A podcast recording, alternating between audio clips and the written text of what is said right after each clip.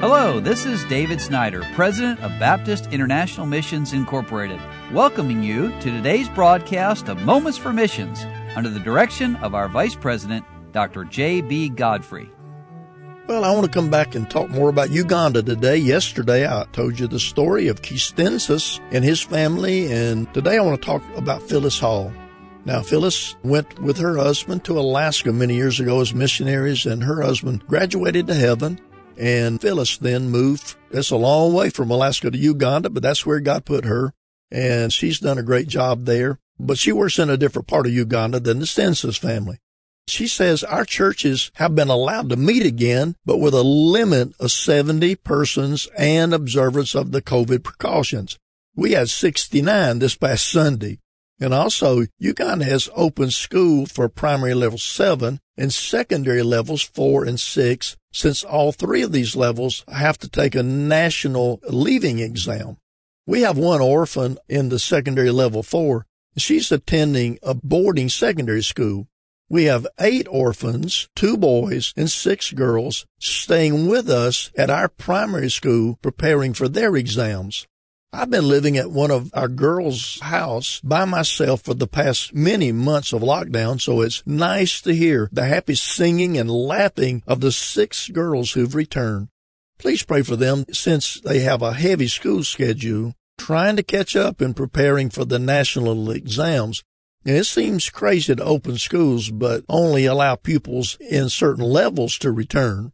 We've had to bring teachers, five teachers, and to teach eight children, and of course, kitchen staff. During the lockdown before churches were open, I was able to teach biblical principles of marriage lessons to a small group of mothers and daughters. We observed the COVID precautions, and the purpose was to get mothers and daughters communicating about this important topic from a biblical perspective. These lessons were greatly appreciated and profitable to all. I really enjoyed teaching, and also we organized all of our missionaries to team teach discipleship lessons to nine young ladies. We brought these nine orphans of ours to stay at our SOAP facilities. Now, SOAP is the Sorority Orphans Assistance Project, and they brought them there in a camp-like atmosphere for 10 days. So we've been busy even during the church and the school closures. I've been able to write many Bible study lessons during this time in preparation for our school being completely open this next year.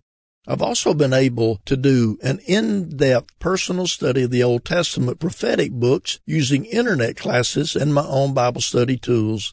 So the lockdown has been profitable for writing and study time for me. Now, here's some happy news to end with. You remember right before my husband Andy died in 2000, you were praying as we started a boat ministry out of our church, Lighthouse Baptist Church, to reach the islands surrounding Juneau, Alaska. Well, God has answered your prayers. I recently found out that a young man I never met, John Fisher, has now 20 years later started such a boat ministry, and he's working out of Lighthouse Baptist Church with Pastor Joe Mishler in Juneau, Alaska how my heart was moved to tears and the hearts of my sons to find this out. This church we helped plant is now one of my supporting churches. Thank you, Pastor Joe Mishler and the Lighthouse Baptist Church and John Fisher for keeping on.